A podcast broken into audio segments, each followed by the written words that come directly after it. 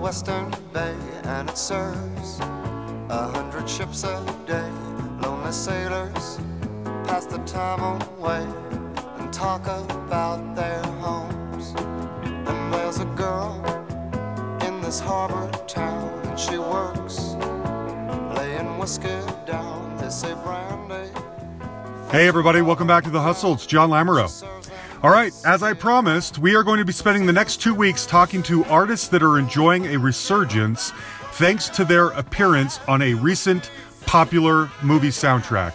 And if you have not figured out who that is so far, we are talking this week with Elliot Lurie, frontman for Looking Glass. And Looking Glass are the band behind this classic track right here, Brandy, which was number one in 1972. And it's been enjoying a resurgence the last few years for its inclusion in Guardians of the Galaxy. Now, if you really think about it, Looking Glass's career was relatively short. They only put out 2 albums, one in 1972 that included this one, and then one the following year, which included the hit song Jimmy Loves Marianne, which was not as big a hit, obviously, as Brandy. But that was it. And then Elliot left and did one solo album in 75, and that was the end of it. But he eventually, after he left music, he went on to get into music supervision from films. And as you guys know, I love movie soundtracks. So eventually, after we talk about his music career, I just drill him on some of the soundtracks that he worked on in the 80s. So anyway, I hope you enjoyed this conversation. Of course, the big question here is, can you live the rest of your life on Brandy money? And Elliot shows that you basically can. The guy can call his own shots. It's really interesting. You guys may enjoy this one also because he recorded his side of the conversation. And so we both sound really crystal clear in this one, which isn't always the case. And I have to thank the OG producer of ours, Aaron Syrett, for merging the 2 recordings together so seamlessly. Thank you, Aaron. So anyway, I hope you enjoy this conversation. I love this song. Everyone does. He called me from his home in LA. I'm really excited to be talking to you specifically because you were one of the very first requests that I ever got from a listener. And I've been doing this for about 3 years. And very early on, Andy Carlson, one of our listeners, said, why don't you talk to Looking Glass? And I remember at the time having to sort of rack my brain a little bit, like, Looking Glass. Oh yeah, they're the guys that sing Brandy. That's right. But what's funny is that ever since then, I feel like I hear Brandy all the time now. And I don't know if it's one of those things where, you know, when you buy a new car and suddenly you see that car everywhere, there's a name for that. And I don't know the exact actual name for it. So I don't know if it's me suddenly like becoming acutely aware of Brandy all of a sudden, or if there has been kind of an uptick in attention to that song in your band. Which one of those is right? Do you know? The latter. There has been more attention lately, probably exclusively, if not primarily, due to its being featured in the movie Guardians of the Galaxy. That's what Volume 2, and the way it was featured in that movie, and you know, the age group that are big fans of that movie, being exposed to it for the first time. So yes, it's not your imagination, John. There has been an uptick at least since May of last year, and it's on the iTunes pop singles charts every week ever since then. That is insane. I mean, I hope this isn't too indelicate of a question. Could you live off just Brandy mailbox money for the rest of your life? You want me to call my actuary or my insurance agent? I mean, you know, I don't know how long the rest of my life is going to be, or you know, how much I'm going to need to spend. And I might have a long life and be a heavy spender. So I can't really answer that question. The way I usually answer that question, and it has been asked to me before, is the way it was posed to be before us, can someone live off writing one gigantic hit song? And what I always say is, well, it depends on their lifestyle and whether they wrote 100% of the song and whether they own the publishing. But I think the real version is, and it's true, it has certainly made the hard times easier and the good times better. Great answer. Perfect answer. I think I read somewhere that according to CBS FM, it is the 11th most popular recording of all time. Could that be right, or is that just the 11th most popular recording on CBS FM? Yeah, well, CBS FM is a New York, it's a New York oldie station, so it depends, who writes in from Queens and "Hey, I Love Brandy." You know, I'm from New York City, so that's their chart, and that was that year. I don't know that it's still the case either. Okay. I didn't know if even to this day it's the 11th most popular song in history or something. You'd have to check with CBS FM. I don't know. Okay. All right.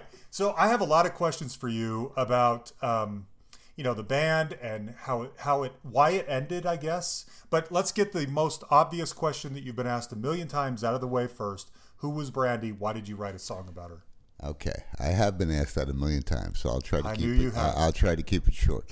There was no real Brandy. I had a high school girlfriend named Randy, spelled R-A-N-D-Y-E, and I was just playing some chords and singing her name over it, and made up the story over the chords. And at a certain point in the story, I said, well, first of all, I can't call her Randy because that's an ambiguous name. It could be a boy or a girl.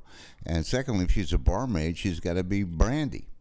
But the story itself, I was pretty good writer in high school. I was in like middle school and high school. I was involved in writing fiction and editing a newspaper and stuff. And some of my fiction actually got awards for local stuff or national stuff for that. So I was like a short story writer. So to me, this was a short story, set to a chord progression and told in 2 minutes and 59 seconds. Perfect. Okay. Now, were you and Randy long finished by the time you wrote this song?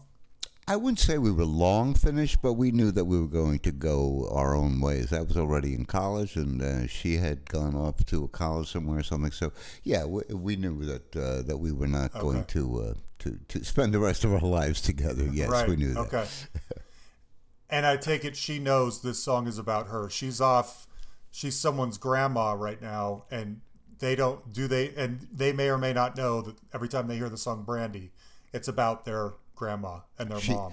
She definitely is a grandma because we're in touch from time to time. Thanks to the wonders of Facebook and social media, we discovered where we were at. And yes, she is a grandma, and she lives up in the Northwest and has become quite a good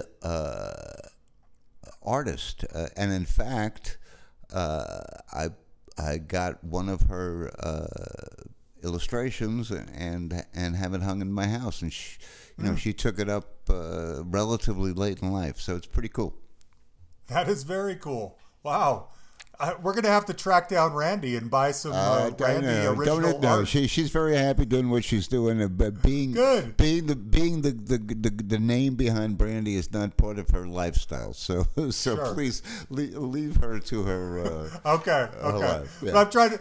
It would be kind of fun to have a painting in my living room that's by the woman that inspired the song Brandy. That would be kind of fun. I have to admit. It's a pretty cool circle. It is. Okay. So I wonder if, whenever I hear that song, I always think the chorus of this song is so wrong and yet so right. You're a fine girl. What a good wife you would be. I always think that almost sounds like, like a farmer at a stock show picking out a cow or something that he's going to take home. John, please. John. Well... You know what I mean? It's not. It's more like. I know what you mean. What do you mean? Yeah, childbearing hips, you know, this woman's gonna raise my, you know what I mean? I'm an old-fashioned guy, you know. I was born in 1948. Give me a break. Oh, I was just curious because that's what I mean. It's not politically correct, but it's so great. It says it all, you know. Like I say, love it. I can't lie about my age anymore because it's easily accessible on the internet. So my next birthday is going to be 70. I grew up in the 50s and 60s. I was 21, 22 years old when I wrote that song. I guess 21. That's what happened. I will tell you this, though. I recall after it became a number one hit, there was an article in Ms. Magazine. Remember Ms.? I don't know if you remember. I do. Ms. Wasn't that the Gloria Swanson magazine? Yeah, not Gloria Swanson. No, Gloria Swanson was Gloria the movie Sunset Boulevard. Gloria Steinem was the woman who... You can't confuse those two, John. Very different. You're right. Thank you. Very different. Yeah. And there was an article in Ms. Magazine which, you know, said that even back then in 1972... well before the current Me Too controversy, that it was a sexist song, you know, because poor Brandy, you know, served drinks and stayed at home while her sailor, you know, ran off to sea. But, you know, what can I say? I apologize for that. No way. No need. It's a great song. Everyone knows it. Okay, so let me go back to kind of the dynamic within Looking Glass originally, because... You know, as you know, that first album is split 50-50 between songs by you and songs by, is it Peter. Sweval? Yes, Peter Sweval. Mm-hmm. Sweval. Okay, I've never known how to pronounce his last name. Half and half. Was there ever any animosity or jealousy or anything like that? Did you ever pick up on anything like that from Peter, that the big hit off that album happened to be yours and not one of his? No, there was never any kind of animosity or jealousy. Peter was a terrific writer, terrific singer, and people occasionally discover his stuff from those albums, but came from a different musical place than I did. We both, I think, had a lot of mutual respect for each other's talent, the songwriting, singing. He certainly had notes in his range that I don't have. At that time, we had a lot of influences. I mean, you know, everything from Poco and the Birds to the Rascals and Motown, you know. So the band itself, and, you know, that was part of the challenge that the band had in really getting over, was that we had these influences, and when you listen to Peter's songs, you listen to my songs, they definitely come from a different place. So the band was not real, you know, the sound of it was not real consistent, but that was, that was the way we were influenced as a band. We listened to all that kind of stuff. We listened to everything from the Birds to Marvin Gaye, you know, to Tim Hardin, to whatever. We listened to a lot of different stuff back then. I was just curious if it ever kind of bummed him out, you know. We always gave each other the B-sides. You know, Pete had the B-side to Brandy, so he made good money. What was the B-side? It's called One by One. It's a great song. Sure. Great. It is a great song.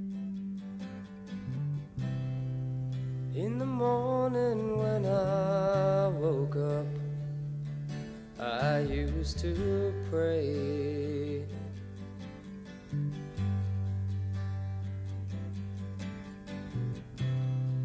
And in the evening when I broke up, I'd have to pay.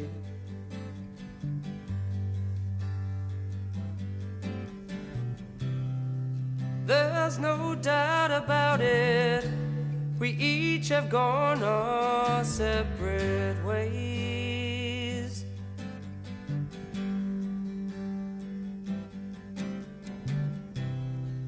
And though you live without it, don't you think that something stays?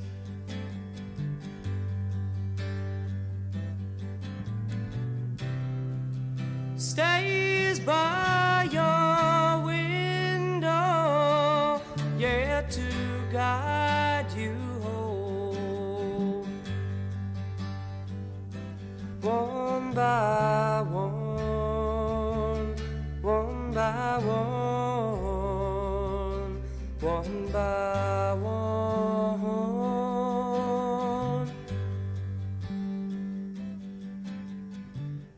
Now, why was there not a second single released from that album? Or was there, and I just, no one knows about it? Yeah, you blinked and you missed it. Yeah. What was it? It's an interesting idea, since you just mentioned, Pete's Style and My Style, or I talked about it. We released a song called Golden Rainbow, which is was a country song that I wrote. I was lonely, broken hearted. I was crying and you heard me cry. All my troubles soon departed. You were the sunshine in a cloudy sky. I was lost till you found me, and you set me on my way. Hey mama, you're the reason I'm feeling good today. And like a golden rainbow, you shine down.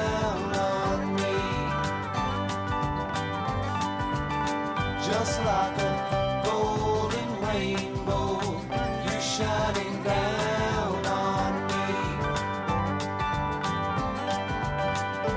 There'll be no more reindeer, sunshine's all I see.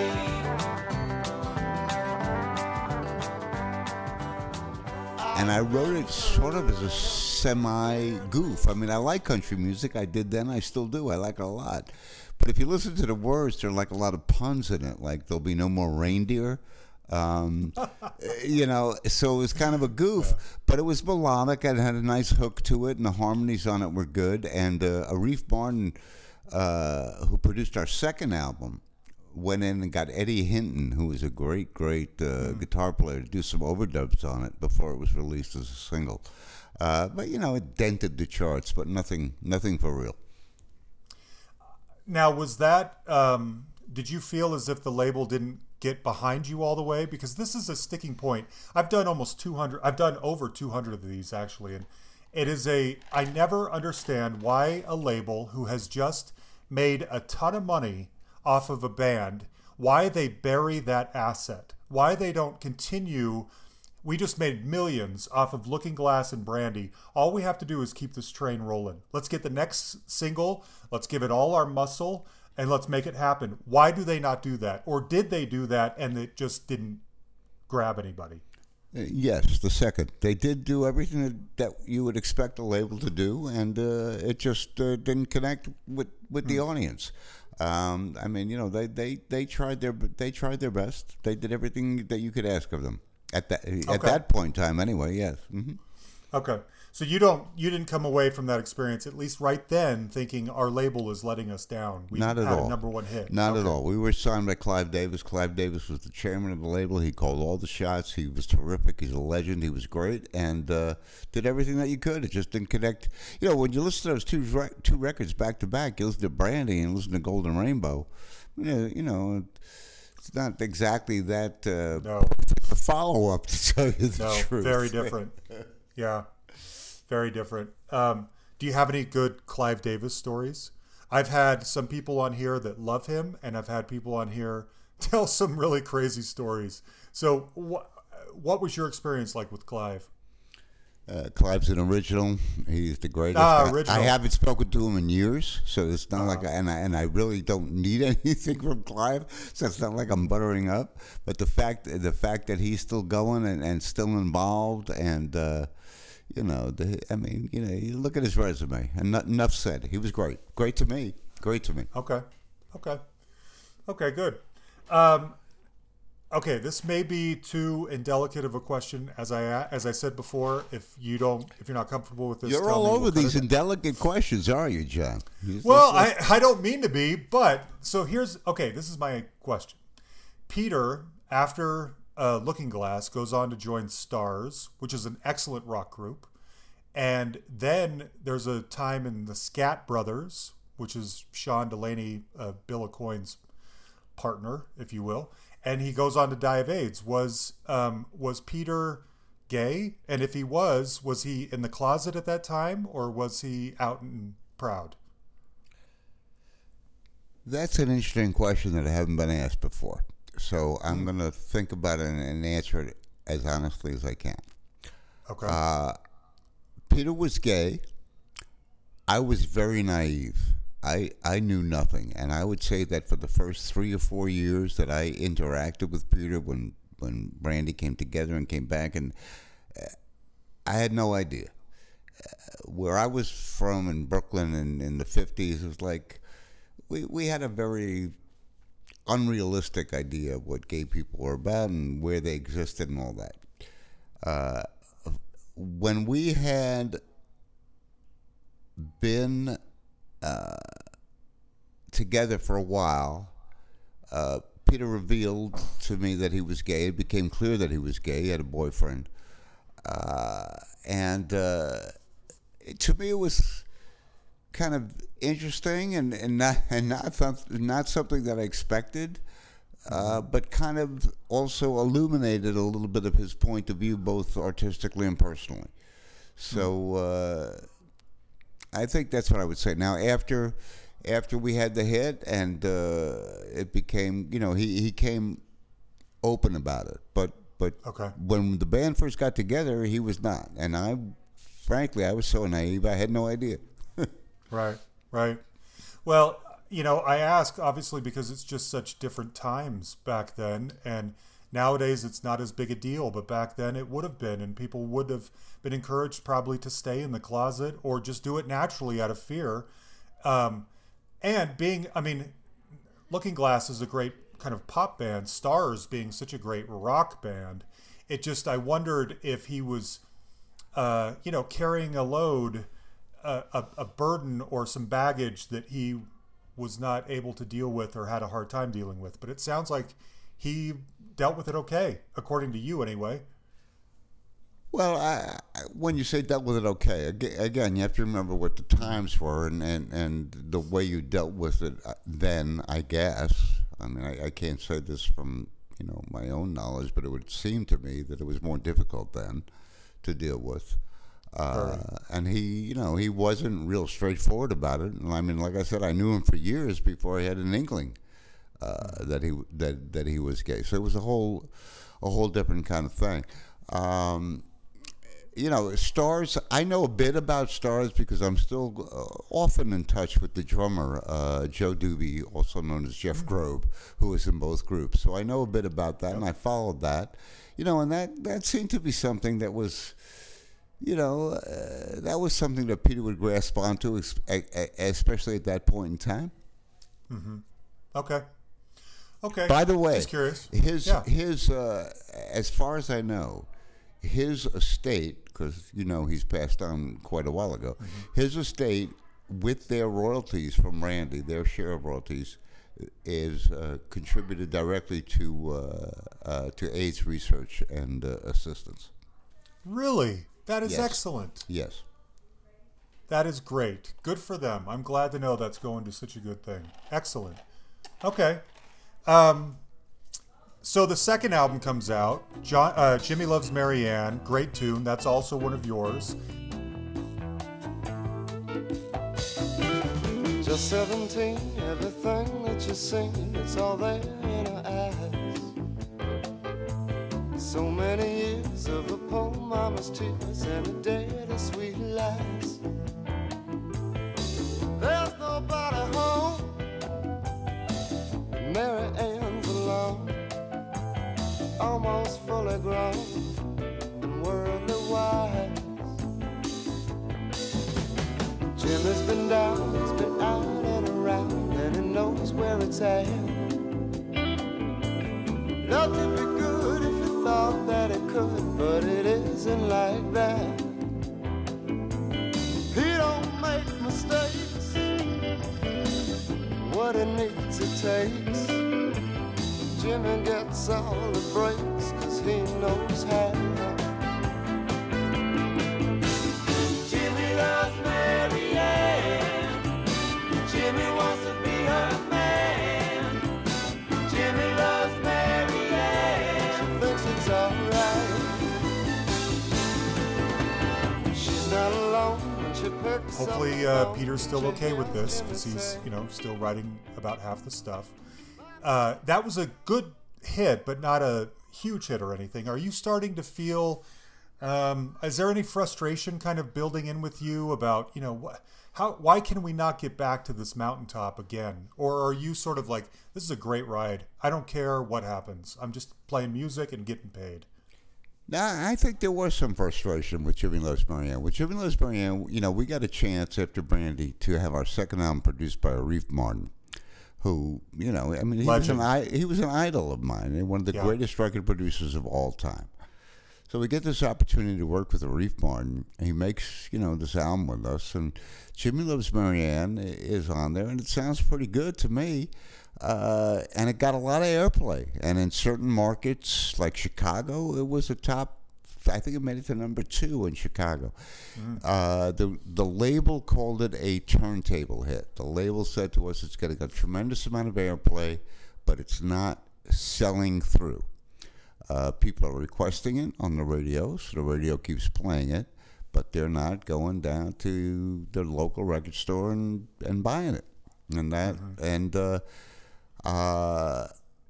you know, it's a different kind of song than Brandy, and you know, it doesn't have a bridge, and it doesn't have a story about a sailor,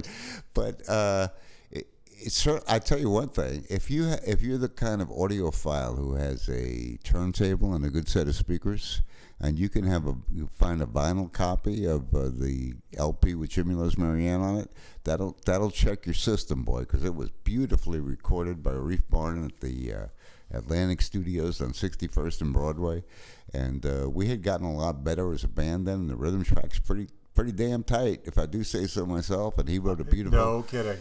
Arif wrote a beautiful horn arrangement to it, so I still love listening to that record. And on occasion, when I get to do it live with a horn section, it's a blast.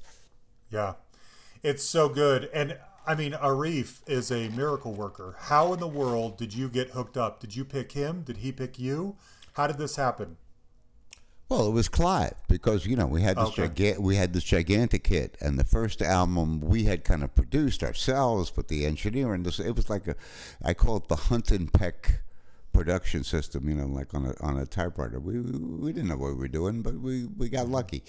But you know, after that, Arif was, you know, aligned with Atlantic, and we were on CBS at the time, which was, you know, different.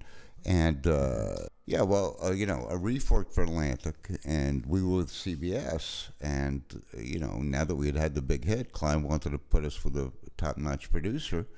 He suggested Arif, and we all, like, you know, said, yeah, sign us up. I mean, he, you know, we were all aware of who Arif Mardin was. He was a legendary guy.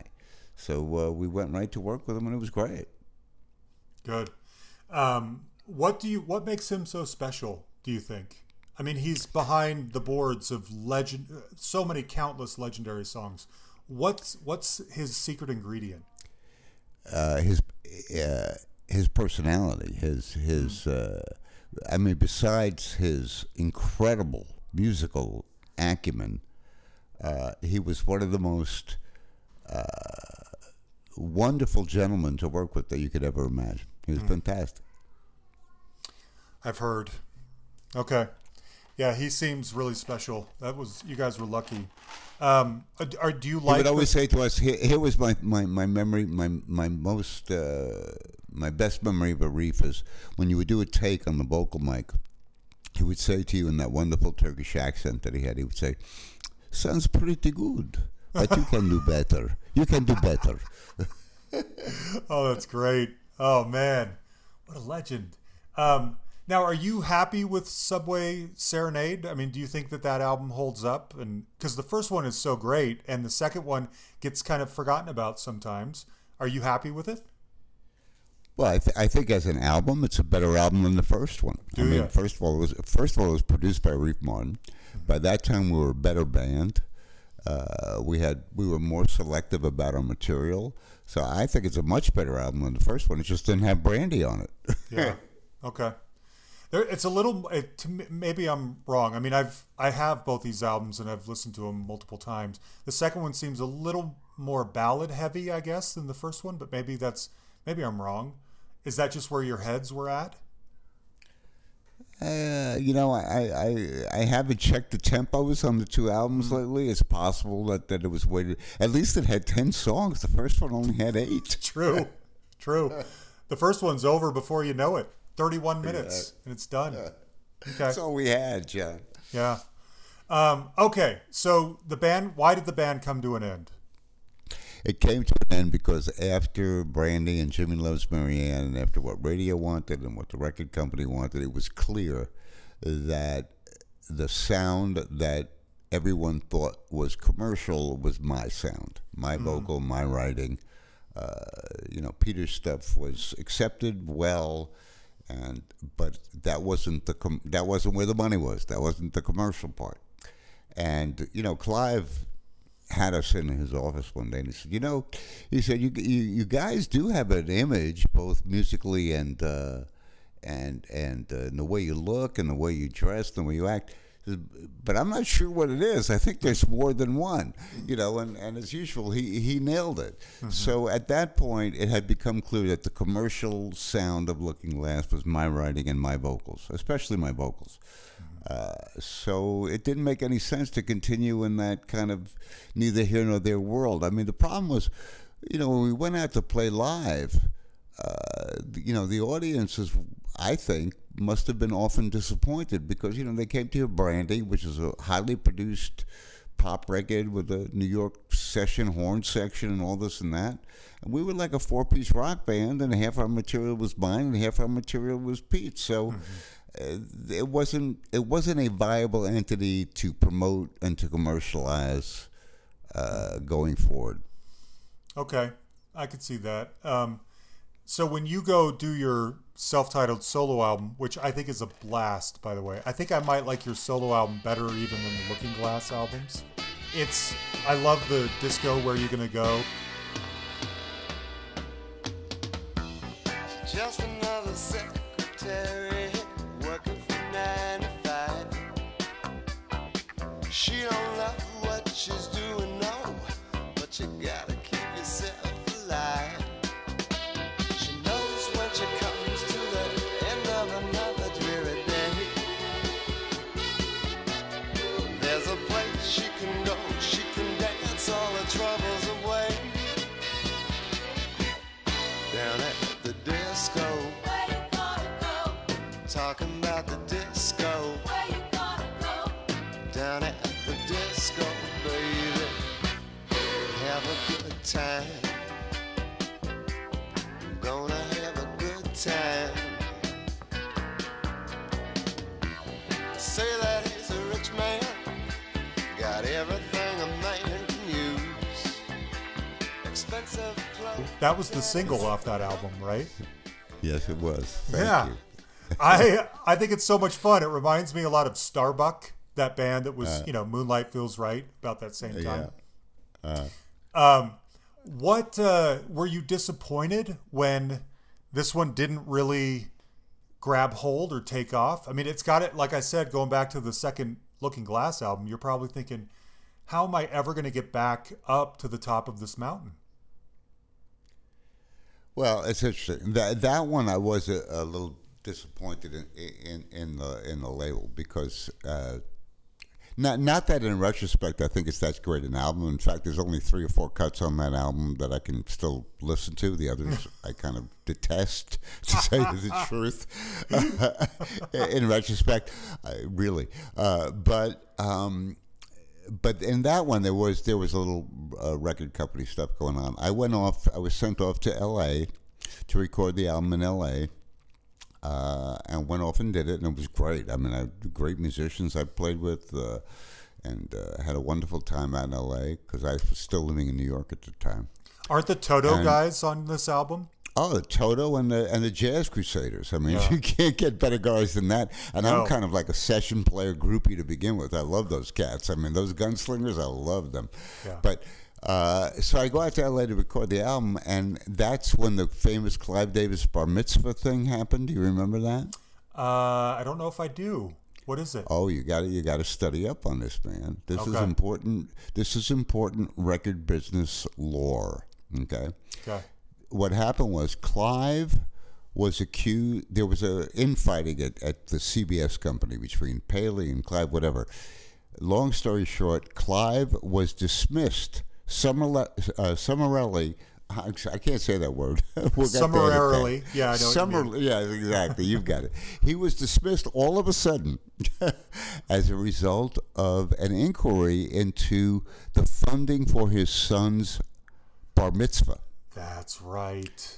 Okay. Yeah. So he was dismissed, asked to go to his office, clean out his office, and after everything he had accomplished, kicked out of CBS. And when I came back from LA with my finished album, there was a new head of the label. And Clive was gone. And Clive, who was a strong believer in me, was gone. Mm-hmm. So I think that album probably did not get the attention from the label it should have. But again, I have to say, in retrospect, listening to it now, there's only two or three songs on that album that I can even stand to listen to. So I'm not sure. I'm not sure what knocked them out anyway. I think that album's a lot of fun. I got to ask you, what is the deal with songs about rainbows? Rainbow girl, you come here every night. You spend it out at home, making sure your hair looks right. Then you sit down at the bar, hoping that you meet your superstar, rainbow girl.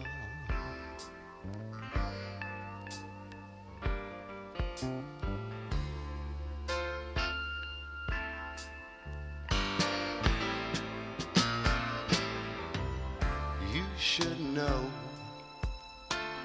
nothing is the way it seems.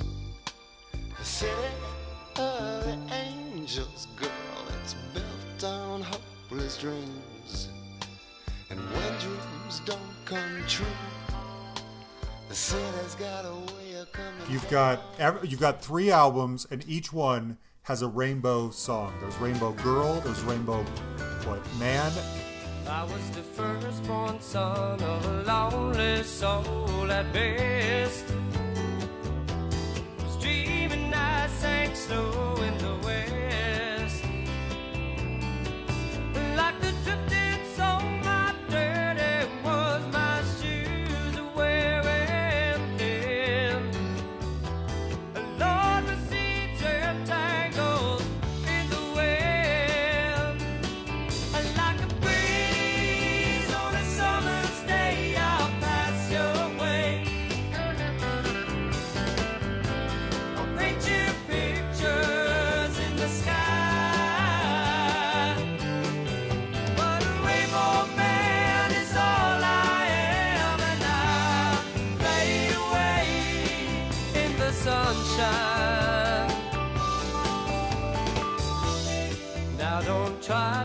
Tie me down if I'm around a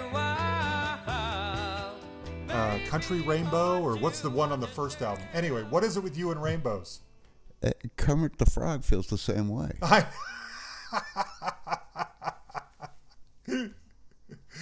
Yeah, is that what it is? It just comes down to, or Golden Rainbow, that's it. It just comes down to Kermit the Frog. It's easy. Rainbows are fun. They're nice. Who doesn't like rainbows? Okay. Now let's talk. I read somewhere that after the solo album sort of tanked, I don't know if they were coming to you wanting to make another album with you at some point and try again, or if they were sort of like, let's get this guy out of here. He's had his time. We're done. We're moving on. I think I read somewhere that during this period of slow downtime, you considered becoming a working at Radio Shack because things, I don't know if that's just, if you're just making that up or if that's true, but tell us about, when you woke up the morning and realized I can no longer make a living as a musician, what do you do? Well, I think I came to that realization that, listen, I had Clive signed me to a singles deal at Arista. We tried a couple of records at Arista, singles, they didn't work. At that point, I'm pushing 30. I haven't had a hit in a number of years. You know, I'm a Brooklyn boy. I'm a realist. I got to earn a living. Also, I was ready to move out of New York City. There were a lot of reasons for that, but I was ready to move out of New York City. So my wife at the time and I moved from New York to L.A., and I liked it in L.A. I was glad to be out of New York at that point in time. And I didn't know what I was going to do. Mm-hmm. And I was looking for a job. I had applied for a job as a salesman at Radio Shack. Crazy. I have a good friend, one of my oldest friends from Brooklyn. I know him since I'm 12 years old. He had moved to L.A., became a successful TV producer. His name is Stan Rogo. Good man. He couldn't let me be a salesman at Radio Shack. He introduced me to an agent at CAA, Creative Artists at the time. Guy said to me, he said, you want to, compose music for movies? Is that what you're interested in? I said, well, I'm a pop songwriter, but I never studied that way. I'm not going to go compete with like John Williams and Jerry Goldsmith. Mm-hmm. He said, well, maybe with your record industry background, maybe you'd be interested in being a music supervisor. I said, what's that? I had never heard of it before. Mm-hmm. He said, it is a relatively new thing. He said, there's only a couple of people who are doing it really successfully at this point. But, basically it's putting together like hit pop soundtracks for movies. And he said, there's two folks who are really good at it. He named one guy. And then he said, and the other person is this person, Becky Shargo. She did Footloose and... Urban Cowboy. I said, whoa. Well, yeah, those were pretty big soundtracks. I said, wait a second. I said, is that the Becky Shargo who used to work for Epic Records on the West Coast? He says, yeah. She was my A&R coordinator when I did the solo album that you admire in L.A. So I knew her. So I called her up. I said, Becky, I'm moving to L.A., I don't know anything about the work that you do, but I always liked you. Do you need any help? She said, yeah, I might, because, after these two big hit movies and soundtracks, I've got more work than I can handle, and I don't have anybody to help me out. So, long story short, we worked it out. I went to work for her. She taught me that business, and I stayed in it for many years.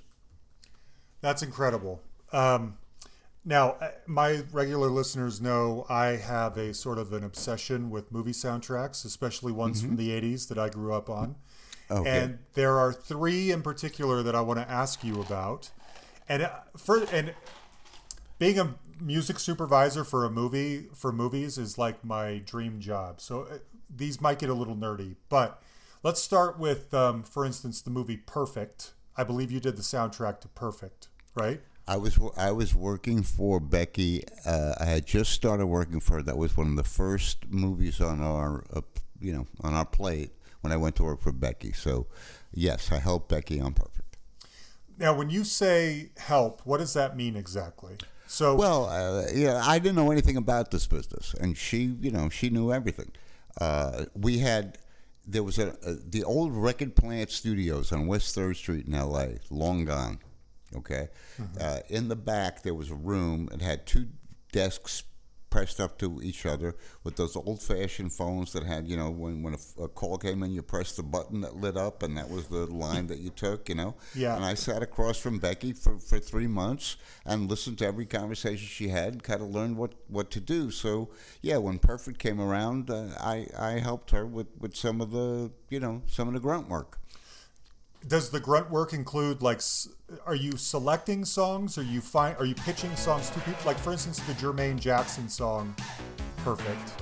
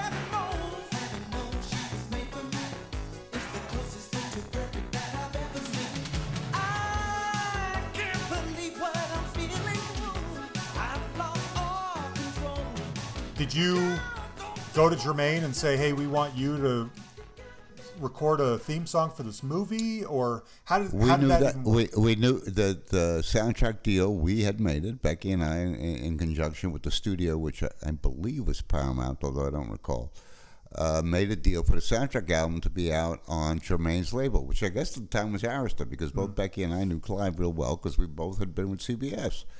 So Clive agreed to put it out, and Jermaine was an artist on Arista.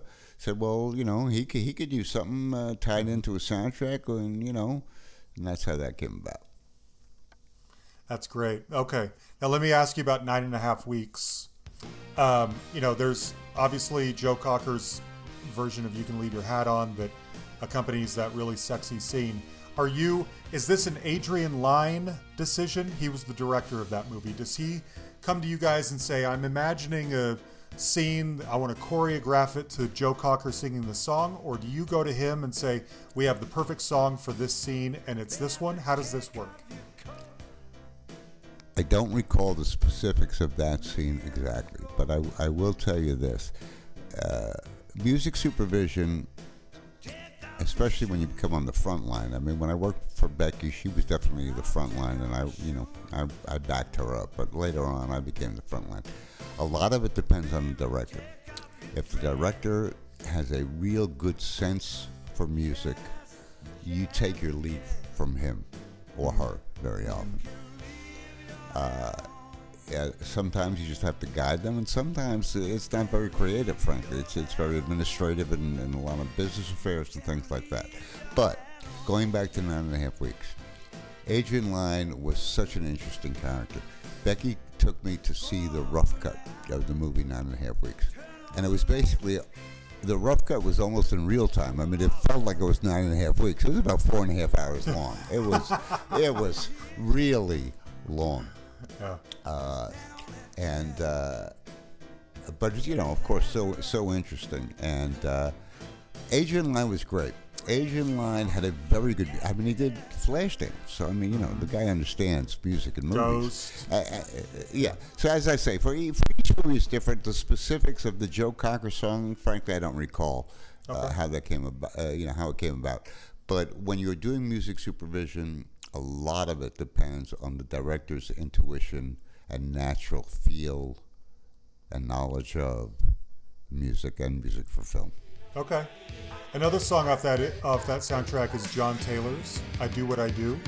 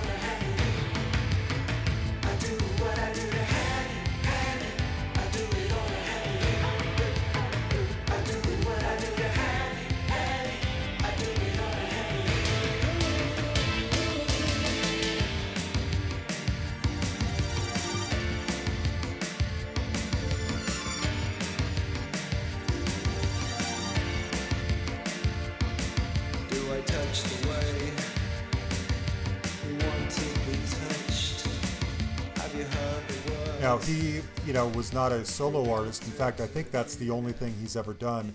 I read his book, which was very good, if anyone's interested. And he mentions in there, I think, that he sort of dipped his foot in the solo pool, and this was it, and decided it wasn't for him. Do you remember anything? Whose idea was it to pull John Taylor specifically out of Duran Duran and say, we want you to sing the theme for 9.5 Weeks? You want me to be perfectly honest, John? Yeah. I don't remember a damn thing about the song, about John Taylor, about the title, or anything about it. That's no fun. I remember how Bread and Butter, the cover of Bread and Butter, went into that movie, and I remember how the opening song came into that movie, but I don't remember a damn thing about the John Taylor song. Well, then tell me about Bread and Butter.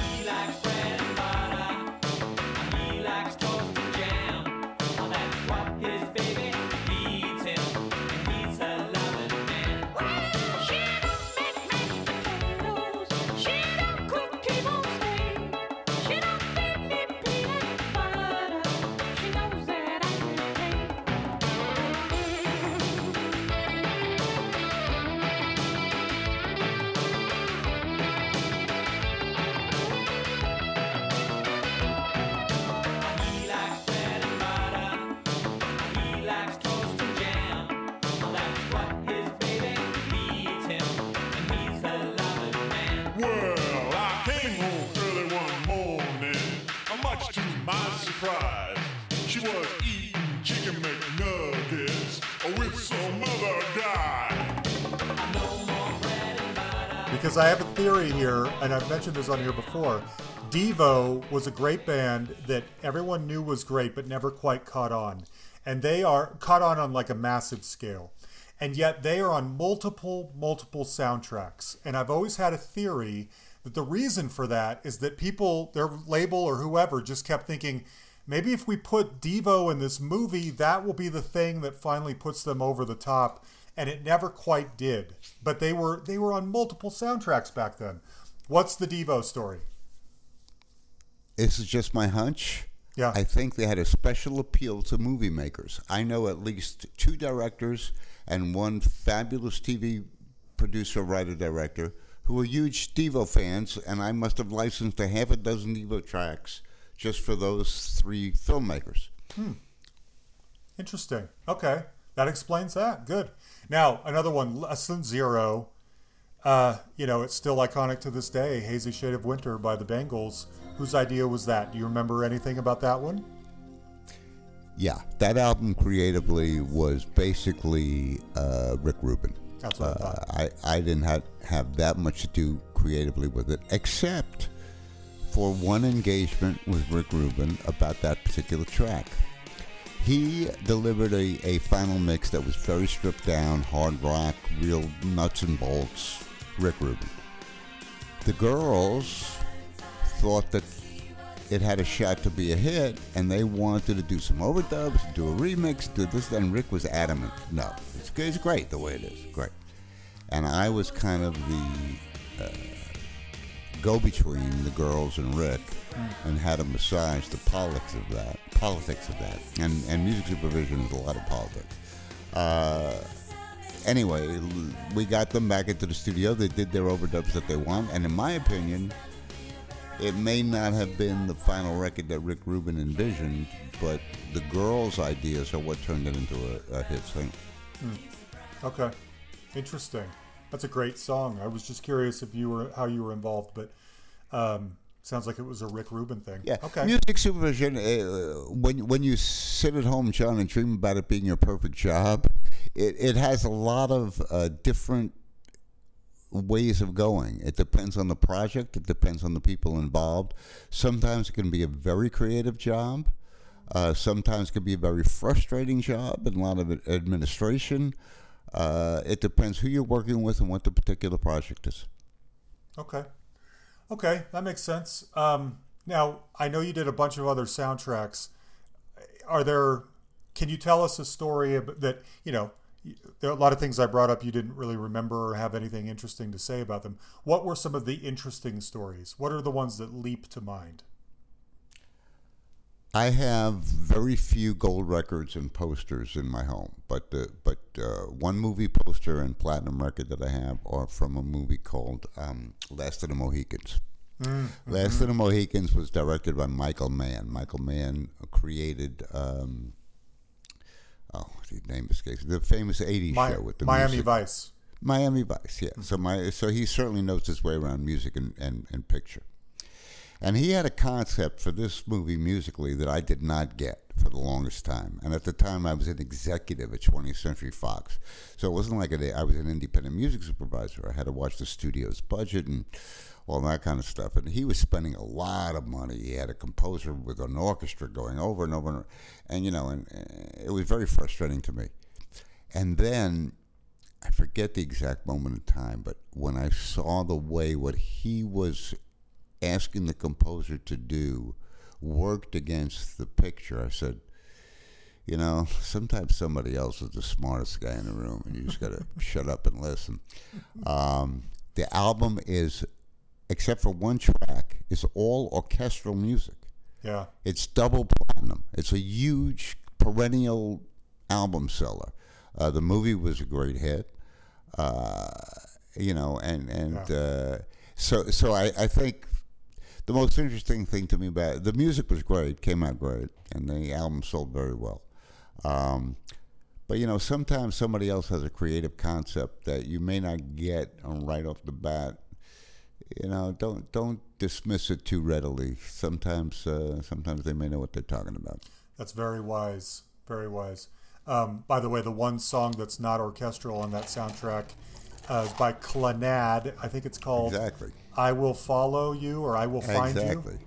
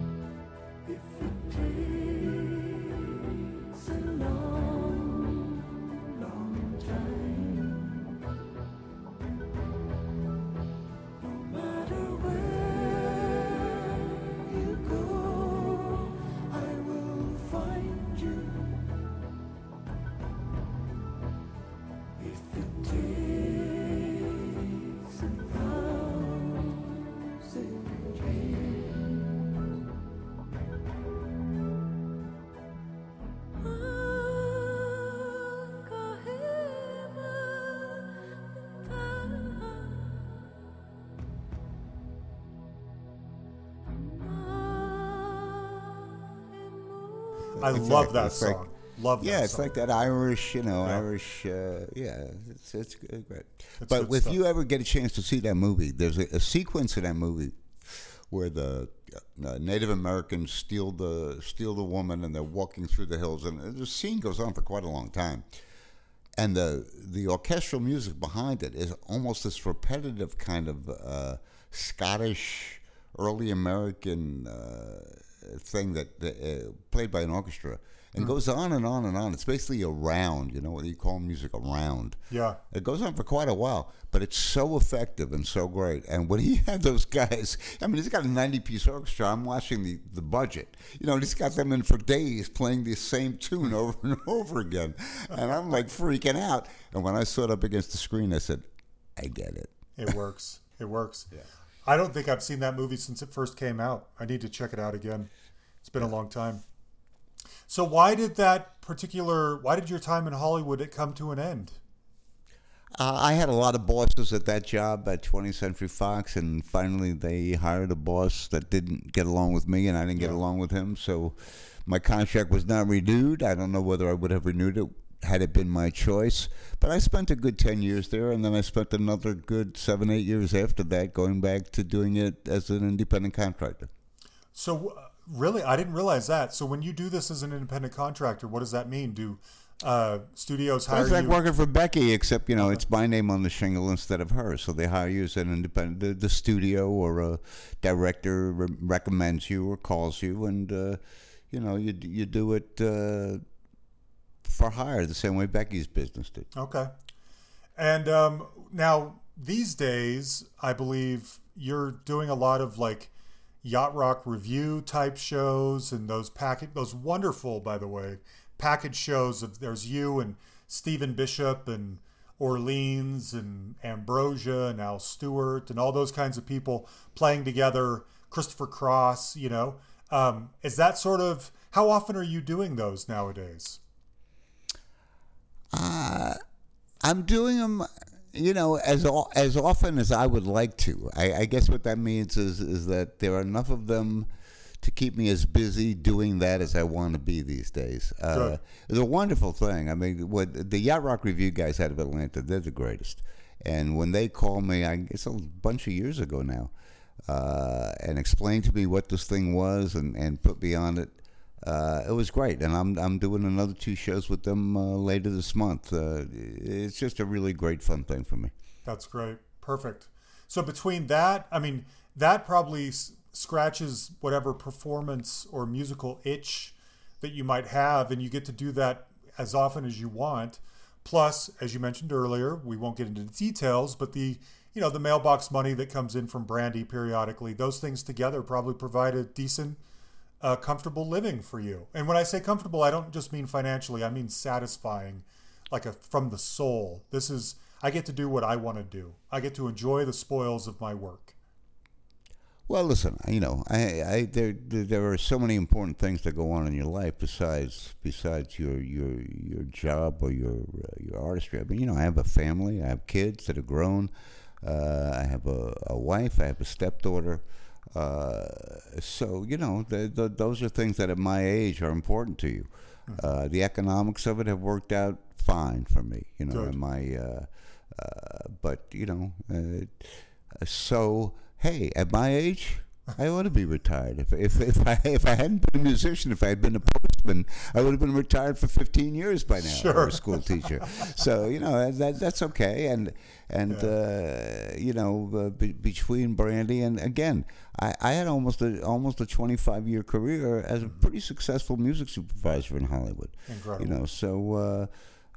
Like I say, at my age, I'm retired. I get to play these gigs with Yacht Rock Revue and other great people from time to time. Enough, not only enough to keep me busy, but frankly, if I did any more of them, I think it might be a little bit too much for me at my age. Wow. So that's fine, and you know, and I enjoy my family. I enjoy LA, so it's all good, John. Good. I'm glad. Now, one more indelicate question for you. Do you get mailbox money for Hazy Shade of Winter? Because that's probably the biggest hit off these soundtracks we've been talking about. No, I don't, because I was an employee of 20th Century Fox at that time. Got it. And I did not, you know, as an employee, as an executive at the company, you did not get a royalty. You got a salary and a nice bonus. Good, got it. I probably didn't articulate well enough at the beginning the reason why this podcast is called The Hustle is because we try to focus, not focus entirely, but we try to touch on how legacy artists maintain careers over the long haul. And some do that successfully like you, and some have had to go get other jobs, and that's fine too. But so that's kind of why I asked some of these questions, because I think people are interested. You know, I understand, and I listened to a couple of things on your podcast, and I appreciate that. I tell you one thing that's interesting to me, John, is that, you know, in going back now and playing out, a lot of the people whom I perform with have been doing this nonstop since they had their hits way back then. Now I had a whole nother, you know, different but associated career in between. Mm-hmm. And I'm now back to doing what I did 40 years ago. And the difference is interesting to me. And you know, guys have had varying success, and they've all gone through their ups and downs doing it. I think in retrospect, I was fortunate in that I was able to sort of stay associated with music but find something that didn't require you, you know, just maintaining that quote-unquote career for that many years. Mm-hmm. Well, I think it's really amazing. And you're right, you've had it better than a lot of others in other ways, but it's still staying in music, staying in the music business. You're very lucky and very blessed it's worked out for you the way that it has. Now, in closing, I want to ask you, tell me a story. Tell me a crazy or a fun or an exciting story where you got to hang out with somebody that's a hero of yours, or you saw something you couldn't believe you saw, or a groupie was especially great, or whatever. You tell whatever you're comfortable telling me. You tell me a story that we're gonna just love as we go out. Okay, here's one of my favorite stories. It's September, Labor Day, 1972. Brandy is number one on the charts everywhere. We're booked to play the Steel Pier in Atlantic City. Now, many people are too young to remember, but before Atlantic City had gambling legalized and all that, since the early 1900s, it was a place that people came to go to the beach, and they had this famous Steel Pier. The main attraction at the Steel Pier, as cruel as this sounds today, but this went on for years, the main attraction was a diving horse. This was literally a horse that walked up stairs with a rider to a diving board, and on cue would dive. I mean, it wasn't like a, you know, real height, but would dive into water. Nothing, you know, there was nothing politically incorrect about that. That was a main attraction at that place for years. So we go to the Steel Pier. We're opening. Well, I think other people on the bill were Danny Bonaduce and the great jazz band leader and songwriter Duke Ellington and his band and his orchestra. So it's Danny Bonaduce, Looking Glass, Duke Ellington, and the Diving Horse. Anyway, so you have to walk down to the end of the pier, which is about a mile and a half. I'm carrying our guitars. We go down to the end of the pier to meet the promoter to see, because we had to do 3-4 shows a day. And we said, and we're number one in the country. We got the number one record. You can't get it off the radio. New Jersey, don't forget. We go out to the end of the pier. We meet the promoter, and we say to him, "Okay, you know, we see the stage. He said, what time do we go on? I know we have 3 shows a day." He says, "You see that horse up there on the diving board?" And this is in his, you know, best Jersey accent. He says, "You see that horse up there on the diving board?" He says, that horse is going to jump in that pool. When you hear that splash, you hit it. Put it in perspective for us having a number one record. That is great. When that horse hits that water, you nail it. That is when you hear that splash, you nail it. That is amazing. I love that story. Well, thank you, Elliot, for talking to me. I think you're great, and I've been curious about you for 3 years. Just so that you and your listeners know, I will do one shameless plug, even though it's not really a commercial plug. So if you look, if you search me on like Apple Music or Spotify or any of those under Elliot Lurie and not under Looking Glass, you know, I still write, because if you write, you got to write, and you know. I have a little studio in my home, and I do stuff. So if you're interested in what I'm writing and singing these days, just search it on one of the music services, or even on YouTube, and you'll find some of the stuff, and maybe you'll like it. That's funny you say that. I was going to close out, because we play a song at the end, and I was going to close it out with one of those songs. I see Better Man, I see True Believer, I see Goodbye Heart. You tell us, what one of those would you like us to close this out with? Well, I tell you, Goodbye Heart is the mostly true story of how I met my wife. We've been married about 3 years now.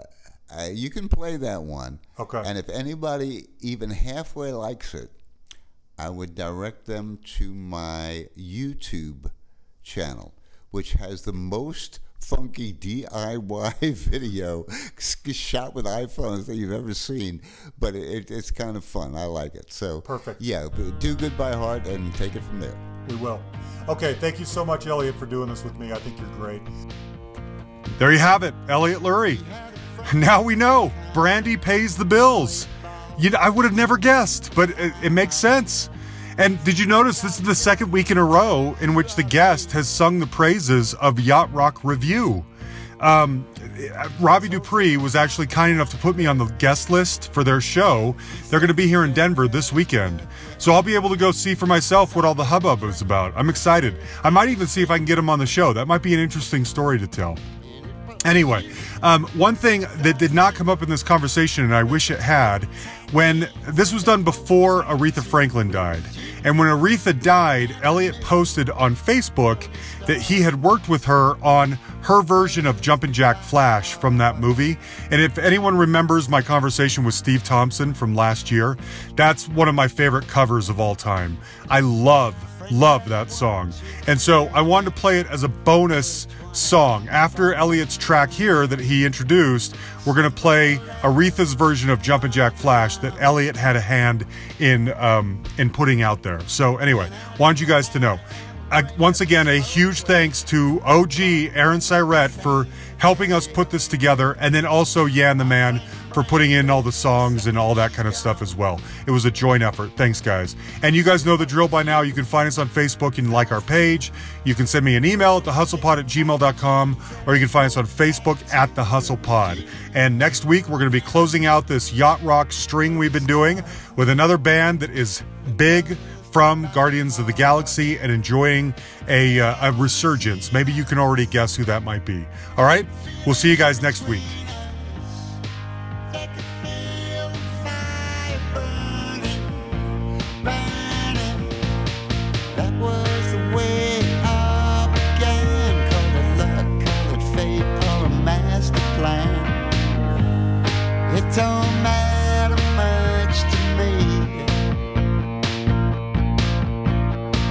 just remember getting that feeling this was something true and real, and they said the truth will set you free.